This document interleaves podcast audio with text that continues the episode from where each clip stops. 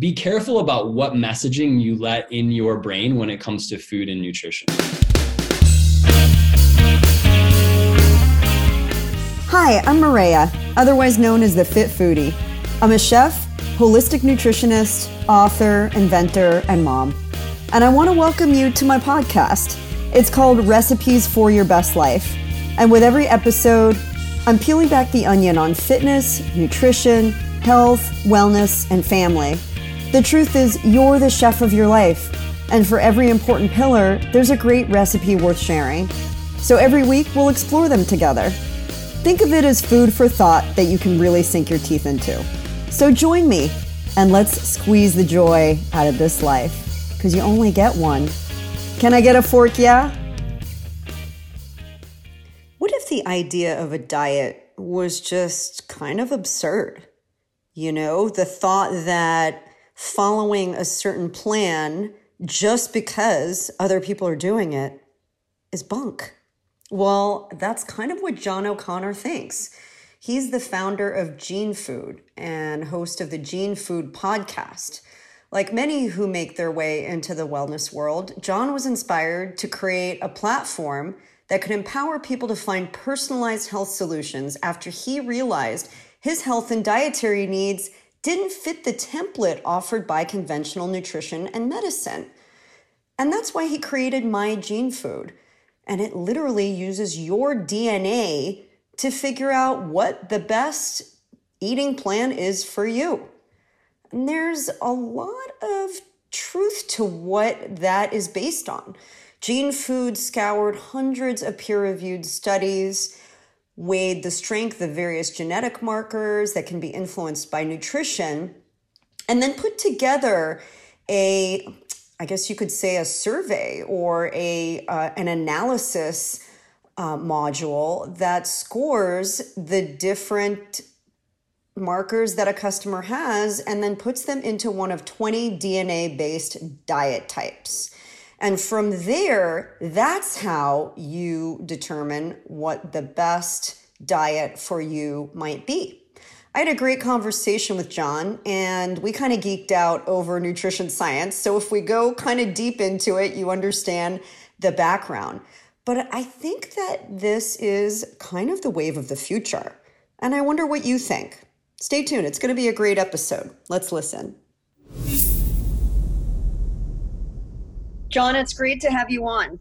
It's great to it's great to be joining you. Thank you for having me. Yeah, um, I really enjoyed our uh, our discussion about skiing. It got me really excited to go back out there. I am so hopeful for this year's ski season. I, really I know, am. I know. They got to figure out a way to make snow happen in the in the fall so that we can actually get to the slopes. Um, so, you know, my life has been dedicated to trying to figure out how people should eat. And what I've come to the conclusion of is there really is no one size fits all. As much as people want to force, you know, individuals into, uh, you know, a camp of some kind of elimination style diet, is what have you found and how did you get started in this field to begin with?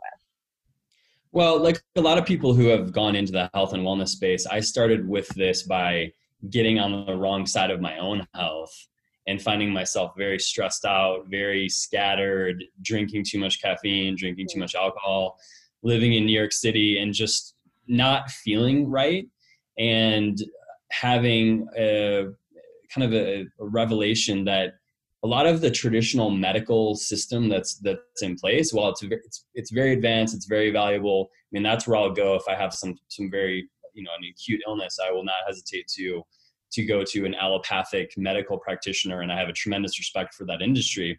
I think that for these low lying sort of chronic mental health digestive uh, problems that people are running into with greater frequency in our society that is not always the answer. And i find i found for myself that i was that i was very much an outlier. The, the, the issues that i was running up against were not something that was going to be readily diagnosable or there was not going to be a ready fixable solution from a pharmaceutical drug or from a traditional medical practitioner. And so um, the fact that i was this unique snowflake and the fact that I had these these unique issues. Um, for me, it's kind of this sort of histamine kind of issue. You know, I um, I can trend in that direction. Um, you know, too much alcohol is very bad for that. I'm I'm I'm somebody who's much more sensitive to their physical environment. And I kind of pieced all this together, and I said, look this is very interesting. When you when you when you dig when you dig at that you realize that there is a scientific basis for a lot of these different issues. Um, it's just a matter that the dots aren't being connected. So i said all right um, this this can be profound. Getting on top of your own individual circumstances and understanding what works for you as an individual can be can be very profound.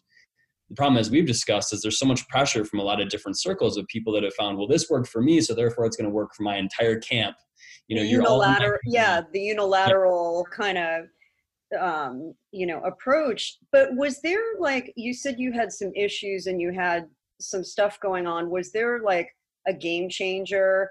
a breakdown or something that happened where you were just like i i've got to figure this shit out or else i'm something bad's going to happen like was there a little warning sign yeah, the the game changer for me was wrecking. I mean, there's been a number of different game changers. I think I think from the macro ten thousand foot perspective, what it t- what takes what it takes is it takes a lot of a lot of work and a lot of intuition and understanding that when you're when you when you are when you have reached an epiphany, you need to protect it very carefully.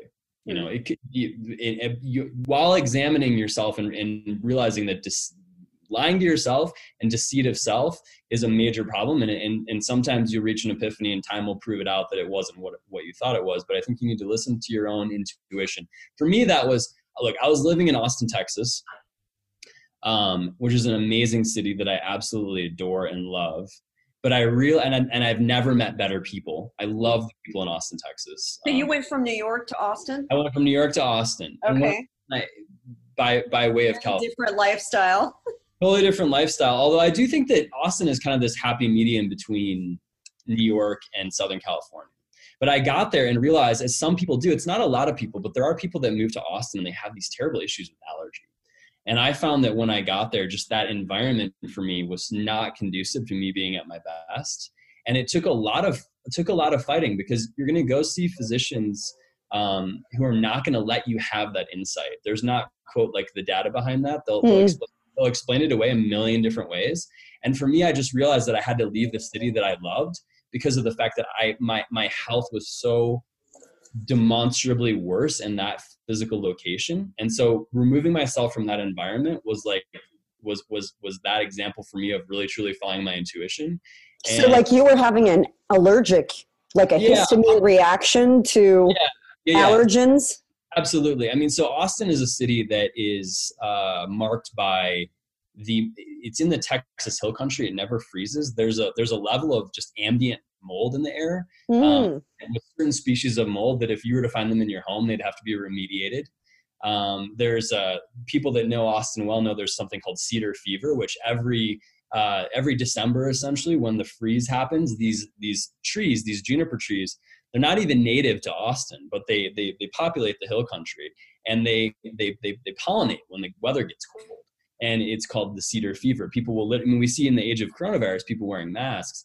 People in Austin will, will, will, will wear masks to pr- protect themselves in some cases from, from cedar. There's grass, there's species of grass, there's all these different, and it turned me on to the fact that histamine intolerance, which is something we test for in terms of the, nu- the nutritional side in our gene food panels, um, that, that, your ability to, to process and deal with histamine is a function of food, it's a function of genetics, but it's also very much a function of location and environment. And we know from studies that look at people who live close to highways, for example, that have a toxic burden from living within 500 feet of a highway in Southern California, that they have elevated levels of C reactive protein, they have elevated levels of these different cytokines, which shows scientifically that the body has different immune reactions to different ambient inputs. And that's something that's really not in dispute. And so at a basic level, we look at pollen allergy. You know, you have the cytokine, you have you have mast cells, the immune, the military sentinel cells of the body, which react to something like pollen or dust or air pollution. And if you were to measure 100 people, you put them in New York City, you put them in Austin, you know, in the future we might be able to do this in real time. You could see person A has this level of immune reactivity to their ambient inputs and person person b has has almost zero. And i feel like for me i'm somebody you put me in austin the cocktail of different allergies that i have caused such an incredible reaction i was so reactive to that environment that then anything you put in food wise histamine wise right whatever you want to say histamine something that stimulates the immune system through food you just become super reactive hmm. to, to to to your nutritional inputs so you're saying literally when you were living in austin certain things were setting you off that weren't setting you off in new york which is uh, kind of like 100%. interesting to think about because you think about new york being full of smog and and not that i mean austin's still a big city but do you is that sensitivity something that only someone who is really in tune with themselves would feel or is this does it not have to be that extreme of a situation? I just i'll kind of put it into perspective like i think when you start to have issues um, and you make small tweaks and you can feel it like you are then in tune. But i would say the majority of people are not that in tune. Do you feel like this is something that is for the hypersensitive or is it pretty widespread um, I think you can look at these situations in terms of like phenotypes.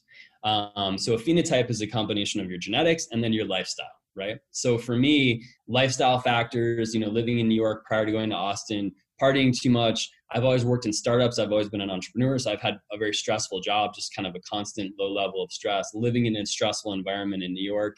Um, combined with genetic predispositions, uh, I think the future is we identify all these different phenotypes. And so in the future, we say, okay, well, now we can actually measure for the enzymes that clear histamine. We know this person was put on these different courses of antibiotics at this particular time in their life. And so they've had this damage to their gut flora and they've had this de- degradation in their enzymatic ability to clear histamine, which was already diminished by the fact that, that they have these genetic predispositions. And then we wrap that into a package and we say, okay, um, you know, it's easy to kind of in a tough guy way or this resilience way to say, oh, well, you wouldn't have allergies if you ate this food or you did this.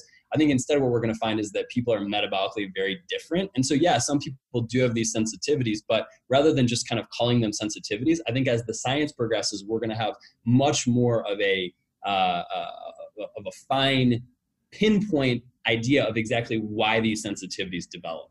And I so, think that's where that's where we're headed um, with nutrition science and also just with uh, uh, studying, you know, the individuality of people.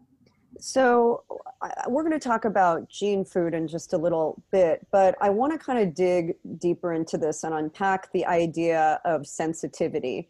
Um, yeah. You know, if if you are an individual that, for example, you can't have nightshade vegetables, or lec- you're super sensitive to lectins, um, there are ways to kind of move around that sensitivity. Like if you sure. cook the tomatoes, if you soak the grain, um, a lot of the times you can kind of overcome that.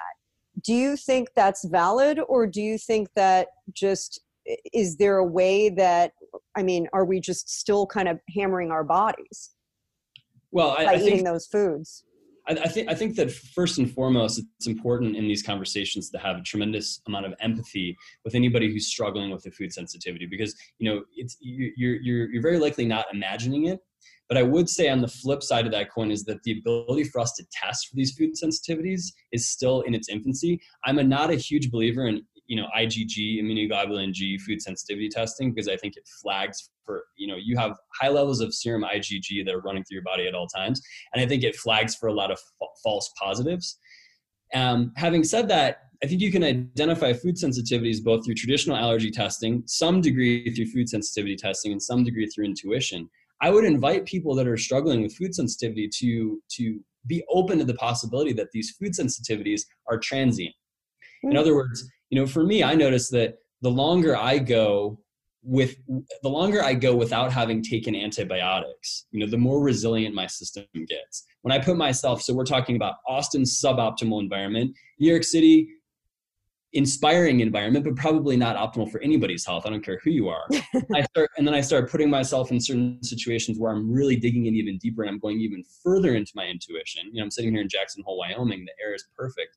I feel amazing. And, and as I get further away from these from these situations where, you know, where I've taken antibiotics and I've had these these epigenetic insults to my body, Hmm. I, I, become more resilient to what used to be, you know, food sensitivities, right? So I don't have the I, a lot of these food sensitivities that I had start start to really really diminish, and I can become more liberal, um, you know, with with what I'm with what, what I'm doing. So what I'm hearing is your you I mean these sensitivities to certain foods are real and valid. But the truth is there are a lot of external factors that can impact that and either exacerbate the situation or help in your situation just by picking yourself up and literally moving to a new geographic location. You help to clear a lot of this up. Am I hearing that correct?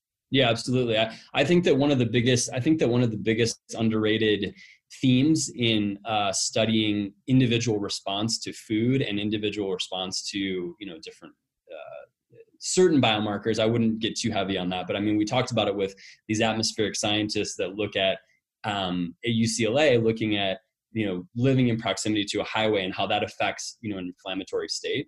So so yeah, I, for myself, I can say unequivocally that I really do believe that in the future we're going to have a better handle on the different cytokines like the different military sentinels of the immune system that are released when you're sitting in different physical locations we know this with allergy you can take somebody you can put them in an environment where they have severe pollen allergy and they are going to have increased levels of histamine increased levels of you know certain interleukin markers different different and different sentinels of the immune system that react to that to that to that outside environmental uh, insult. You take them out of that environment, and things are going to look differently. So there's there's a lot of great studies that link aller um, anxiety and and panic attacks with allergy. Mm. So so yes, I really am a firm believer, and I believe that there is going to be an emerging body of science that's going to show us that your physical location does play a role comprehensively in uh, you know in, in how you react to food and, and just how healthy you are in general.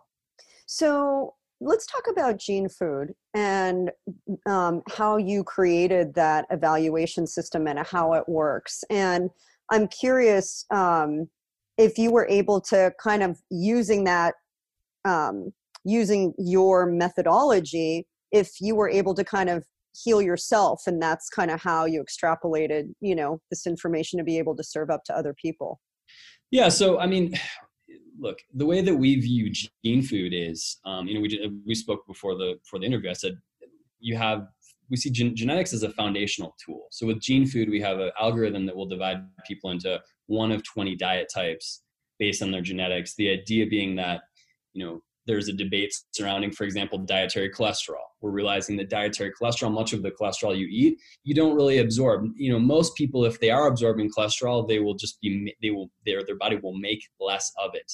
But there are phenotypes, there are, there are, there are many exceptions to these rules. And so in some people, they'll continue to absorb cholesterol and they'll continue to make just as much cholesterol as they had been making.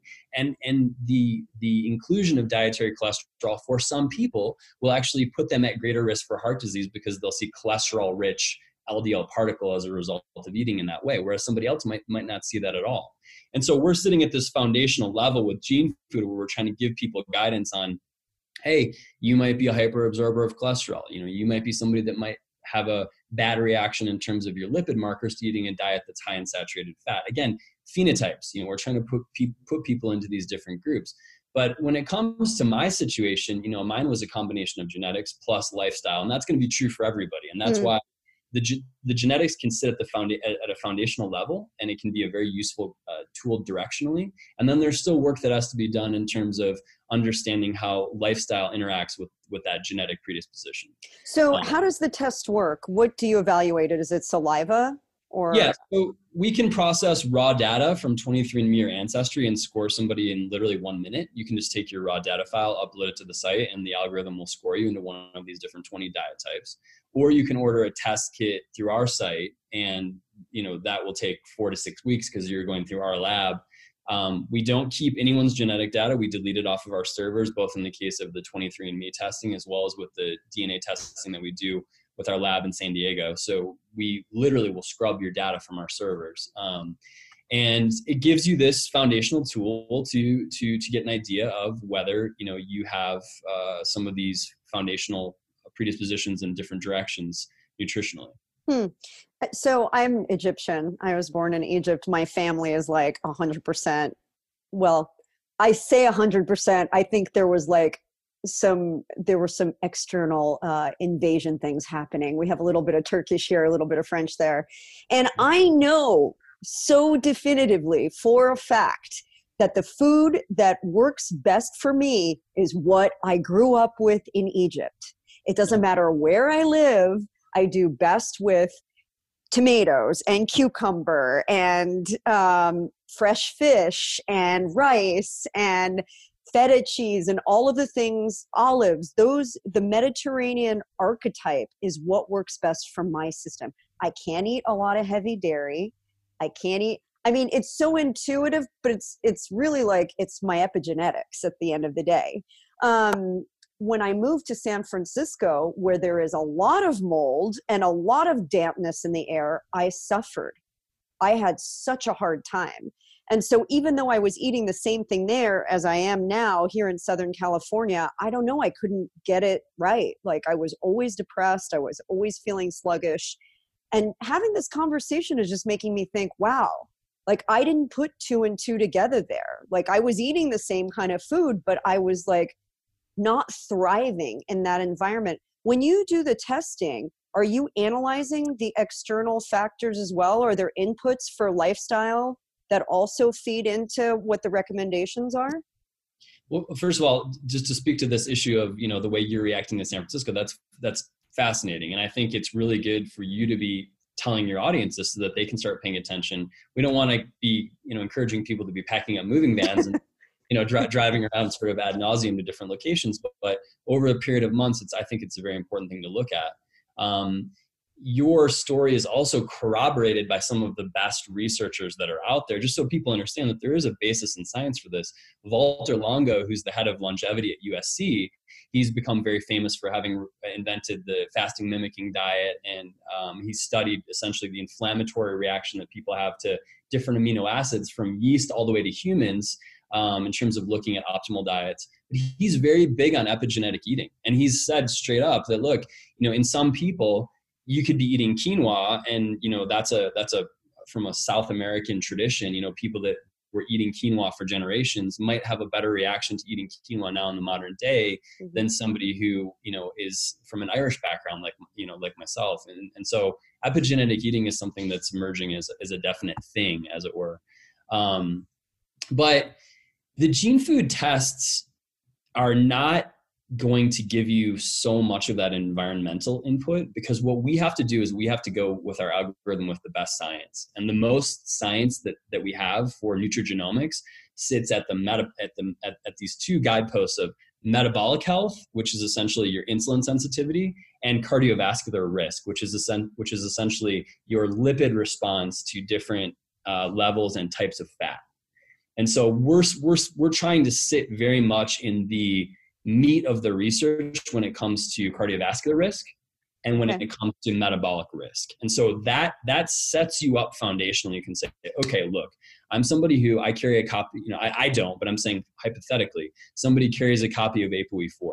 You might be somebody who has a very, very, very inflammatory reaction to eating saturated fat.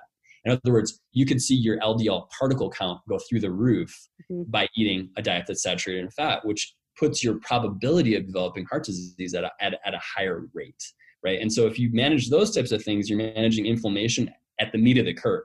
These, these sensitivity issues are much more obscure and we don't have the research on them. So we're, we really are left with some genetic markers, for example, histamine.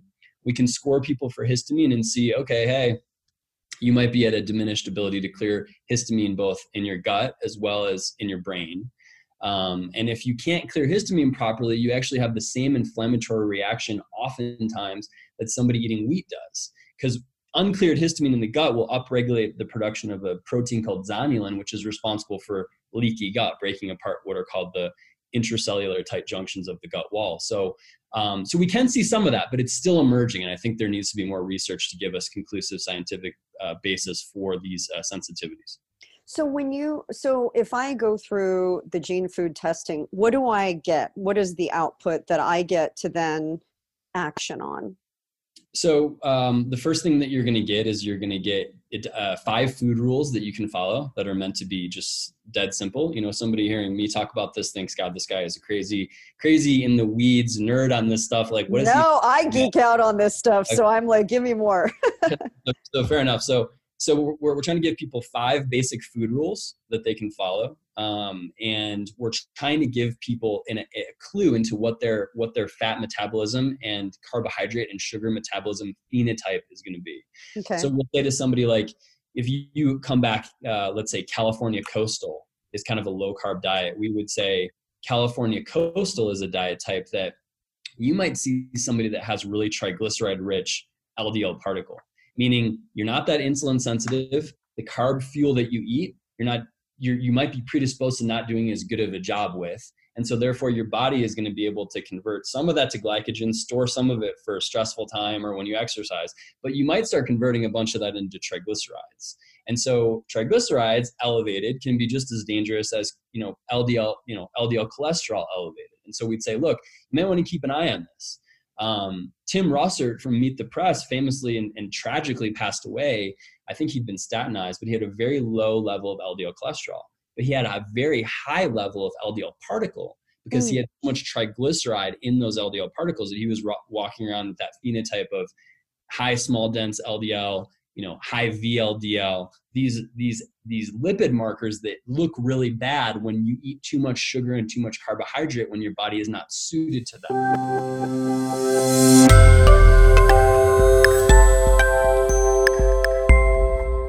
have you ever wondered is rinsing my produce with the water that comes out of the sink that I don't even drink enough to really clean it? Well, then you're one of the smartest people I know. Because you're absolutely right. It's not enough. That's why we created the only all natural and patented line of food wash and wipes. And it's called Eat Cleaner. It's tasteless, odorless, and lab tested. And it removes up to 99.9% of the residue that water can't, including pesticides, wax, soil, and junk that can carry bacteria that can really make you sick. Plus, we formulated it to help extend the shelf life of your fresh produce too, and that'll save you money. When your berries are lasting up to 10, 12 days, you know that's a good thing. It helps your produce last up to five times longer using a natural blend of fruit acids and antioxidants. So there's no chemicals, it's just clean eating fun. And this can help save your family an average of over $500 per year. Make it easy on yourself reduce waste, and get that fruit and veggies into your body, where it's going to do you a lot of good and not in the trash. Check us out, eatcleaner.com, or head to our Amazon store at amazon.com forward slash eatcleaner.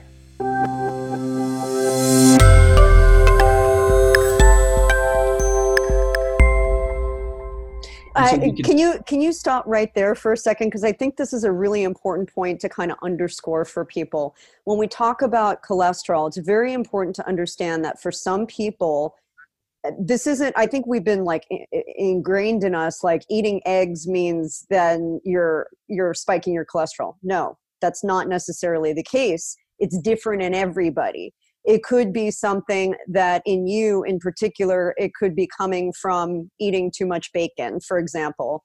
Or in some people likely it's more eating the refined sugar and um, and things and processed foods that are then spiking that cholesterol. Am i right? Absolutely. Yeah that's spot on. And um, and the only way to know honestly i mean you know the, the, the danger is we're all going to have to go back out there into the wilderness of nutrition co- commentary and we're going to get we're going to get a you know a very well meaning and frankly very smart and very well educated paleo comment commentator who's going to tell us that we're fools if we eat egg if we take the egg yolks out of our omelet. And then we're going to get a plant-based advocate who's going to tell us just the opposite and people don't know what to do. And we actually do have the blood test that can tell you where you sit. Hmm. you can look your, you can look at your genetics. There's genes called the atp binding cassette genes abcg8 abcg5 and if you see that you have different mutations in these genes, it means that you likely are absorbing a lot of the fats in plants, plant fats called sterols. And advanced labs will measure for those sterols because they don't exist in the human body. So if they get in your blood, you know they came from food and you know you're, you're absorbing them. And so if you have elevated markers of plant fats like sitosterol, campesterol, cholestanol, these different plant sterols in your blood, it means you're hyperabsorbing cholesterol. Hmm. You go and you so like a- from coconut, for example, coconut Uh, fat know, or the big ones would be like for for some people, believe it or not, and you know, and Dr. Caldwell Esselstyn, who's a famous cardiologist at the Cleveland Clinic, who who who created some of these plant based heart saving diets.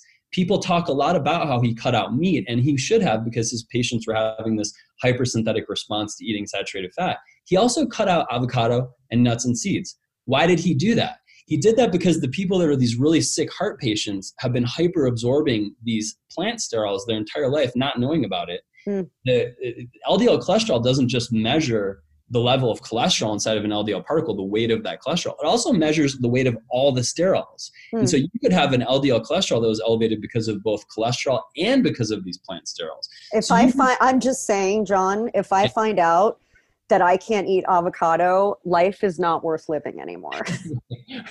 so just like what you I don't want to take your test now. Yeah, I was going to yeah, say, sign me up. I want to Yeah. know, but man, um, so this is fascinating. I mean, if you think about it, like the whole idea of just waking up and deciding one day that you're going to jump on board a bandwagon. I'm going to be keto today, or I'm going to be paleo today, or I'm going to whatever you decide on a whim is is kind of bunk because there's really much more of a scientific foundation. Um, and you're saying 20 different potential diets or 20 di- i don't like to use the word diet but 20 different paths to eating to thrive. And Yeah. you really don't know until you examine you individually Yeah, I think there's a lot, lot of truth to that. When we when we say there's these 20 diets, we do we do so with a tremendous amount of humility. I mean, I, I think that our that our al- algorithm is very good, and I think it's an excellent foundational tool. But we do so with humility because you know Carl Jung said famously said in terms of using statistical averages to to to be prescriptive for people about anything. He said, look, you could have a field of stones you know thousands of stones and you could have the average weight of those stones after you measured to be 44 pounds. But you could literally go through that entire field of stones and look for, and, and not find a single stone that weighed 44 pounds. And i think that's important for people to realize when they're looking at these tools is that you know science is empowering. It gives it, it puts it shines light on important things. It advances us. It extends life. It's it's, it's going to help us through this pandemic. It is it is essential. But as you're digesting scientific information and applying it to yourself whether it's our, our algorithm or or a study that you've that you've stumbled upon you have to realize that you know you are a unique individual and we hope that gene food can be a starting point not the end point but a starting point for, for people to find out and really dial in and understand that they are metabolically unique and that's kind of the whole point of what we're doing. Do you think that people have it within them? Say they're using gene food as a tool um, but they're also using their intuition and they're really feeling um, they're they're getting in touch with how they feel after they eat certain foods. Um, do you think that is just as good as going and having an allergy test and finding out actually what you're allergic to potentially yeah i mean if i, I think that i think that um the things I would say is one, people I think sometimes, and I, I would struggle with this. Food allergy and food allergy and sensitivity can definitely be delayed. So it does, you might not have that immediate 24 hour reaction to something that you're eating. Um, next, I think that the combination of that intuitive eating and then working with a really excellent physician that is really on top of, of what these biomarkers mean and going with the grain of the biomarkers instead of attacking the biomarkers, I think is also a, a good way to go. So what I'm getting at is just practically speaking, you could feel amazing on keto. Okay. You could, people do, they report euphoria, mental clarity that's in, incredible. But the problem is in some of those people, they're sitting on a uh, lipid panel that the probability it's not a proof there's no proving any of this because this is this is not a mathematical equation but it's the body of evidence points towards increased risk and they might be sitting on a a, pro- a probable a probably increased risk over a period of time and so there's a there's a discordance between how they feel on keto amazing short term but long term they could be at an increased risk and what i, I- hate yeah. go ahead sorry go ahead No, no, I no keep going. I, I was I was like yes, yes, yes because I've had friends that have done keto and ended up in the hospital Yeah. because it's just not sustainable over the long term. So I'm sorry, I didn't mean to interrupt you. Yeah for a lot of people it's not. I mean but the, the, the way to know i mean there are people with you know variants in, in some in some genes and and and we see them come through our algorithm. And um and they, they probably could do just fine on keto because because they they have really robust clearance of ldl particle right? So there's people that have these variants in this gene called pcsk9 and pcsk9 is basically like a pac-man that eats your liver's ability to take these these ldl particles out of circulation and so you actually want lower levels of PCSK9 because it degrades your body's ability to reduce these LDL particles, which are bad for your heart when they get in too high of a number. And so you do see, people that come through, it's like 10, 15% of people, they have crazy low levels of PCSK9. And those people could eat, you know, a lot of those people could eat a diet that's super high in saturated fat and they might have an LDL particle kind of like six, 700 you know, and they're just genetically doing a phenomenal job. Mm. But there's a lot of other people who are going to go on that diet. They're going to feel great. They're going to have it. They're going to lose weight. They're damaging their cardiovascular system literally on a daily basis. And the problem I have with the nutrition debates that are going on right now is we now are not only attacking these sort of like epidemiological basis for saying, well, maybe saturated fat is not as bad for us as we thought. We're also attacking the biomarkers. So it's like somebody goes and they have ketogenic diet, they have these crazy high levels of, of lipid markers and then there's a lot of people out there like oh well there's no proof that you know having a having a you know ldl cholesterol of 200 is going to cause you any issues. And it's like well ugh, yeah i mean that's actually not true.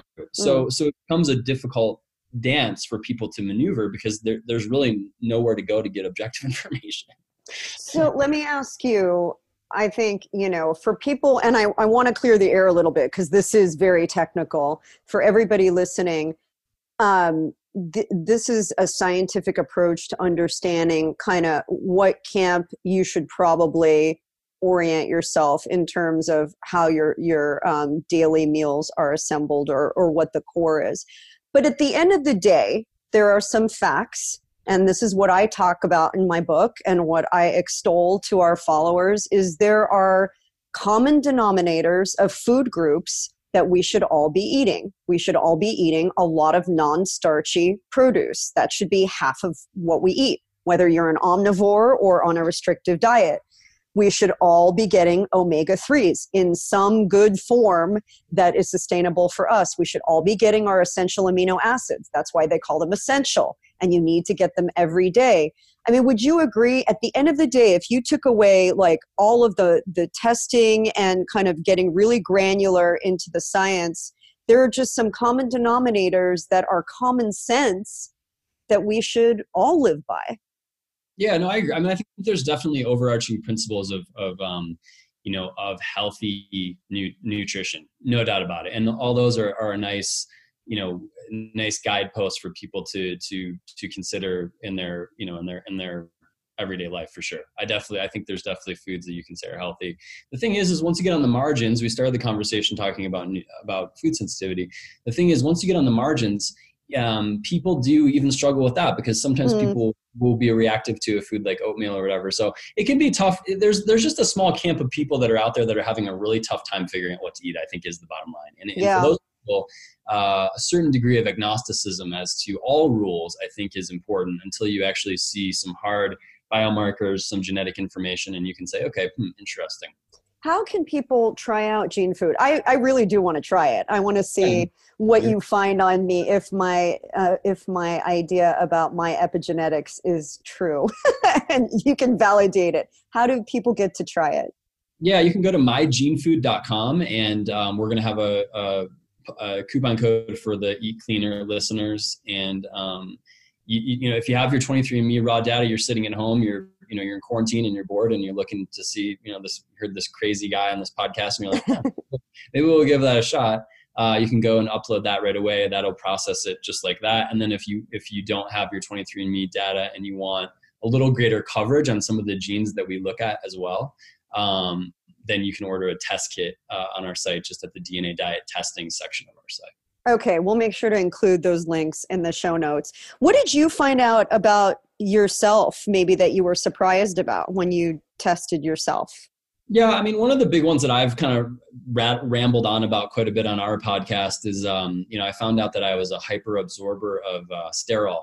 You know, mm. so, I, so like avocado, like I, a lot of the avocado and in, you know almond butter those fats that you eat they, they you don't absorb them they kind of get kicked back out of the gut but some people um, absorb them in greater quantities so i saw that i, I was i tend to hyper absorb uh, plant fats and also cholesterol which is pretty interesting and that kind of bears out in my blood work when i when i track that um, so how has that changed your diet well i'm a little more you know i'm a little more strategic in terms of how i how i eat uh, foods like avocado. I mean, I still eat avocado. I'm not going to stop eating guacamole. I don't eat it quite as much as I used to. Um, and the same is true of nut butter. You know, if I have a little bit of nut butter on my, you know, morning oat five oatmeal for breakfast, say, I will, I'll, I'm very circumspect with with how I uh, how I consume those foods. And um, you know, now in a pandemic with the stress levels, I kind of practice intuitive eating. But I, I, I do find also that a diet that's a little more low, lower glycemic um, for me is, is, is healthier. I fall on a diet in our one of our lower carb uh, diet types. So I tend to tend to go in that direction. Do you um, eat meat? Oh yeah, absolutely. Yeah, I do. Um, cyclically, you know, yeah. I do. I, I, try to. I don't eat uh, gratuitous amounts of meat, but I do. I do still eat eat meat. Um, and uh, I'm somebody who is a thin person to begin with. So for me to go strict vegan, or um, I tend to really sacrifice muscle mass as a result of that. And so I find that I do need to get um, some meat in my diet to, to be at my healthiest. So I, but I, I, I try to, as you say, eat a plant forward diet. You know, um, most of my meals are uh, very plant centric, but I do incorporate meat. Yeah, I found um, in uh, my upbringing, we fast a lot. I was raised Coptic Orthodox, and we there are about 300 days out of the year where there is some kind of fasting, modified eating. And for Easter, for 55 days, we eat strict vegan. And I struggle with those 55 days so much. I, I just, I have no energy. Um, I find that I eat way too many carbs, you know, or I'm eating too much processed soy, which I don't love you know, because I'm just looking for that way to supplement um, the protein, or else I'm eating just straight protein powder because I need it. Um, so it's interesting. I think even just kind of trying it out for yourself and seeing how your body feels when you do modified approaches to eating and cutting out different food groups. How do you feel? And write that down. I think that's really important just for self knowledge.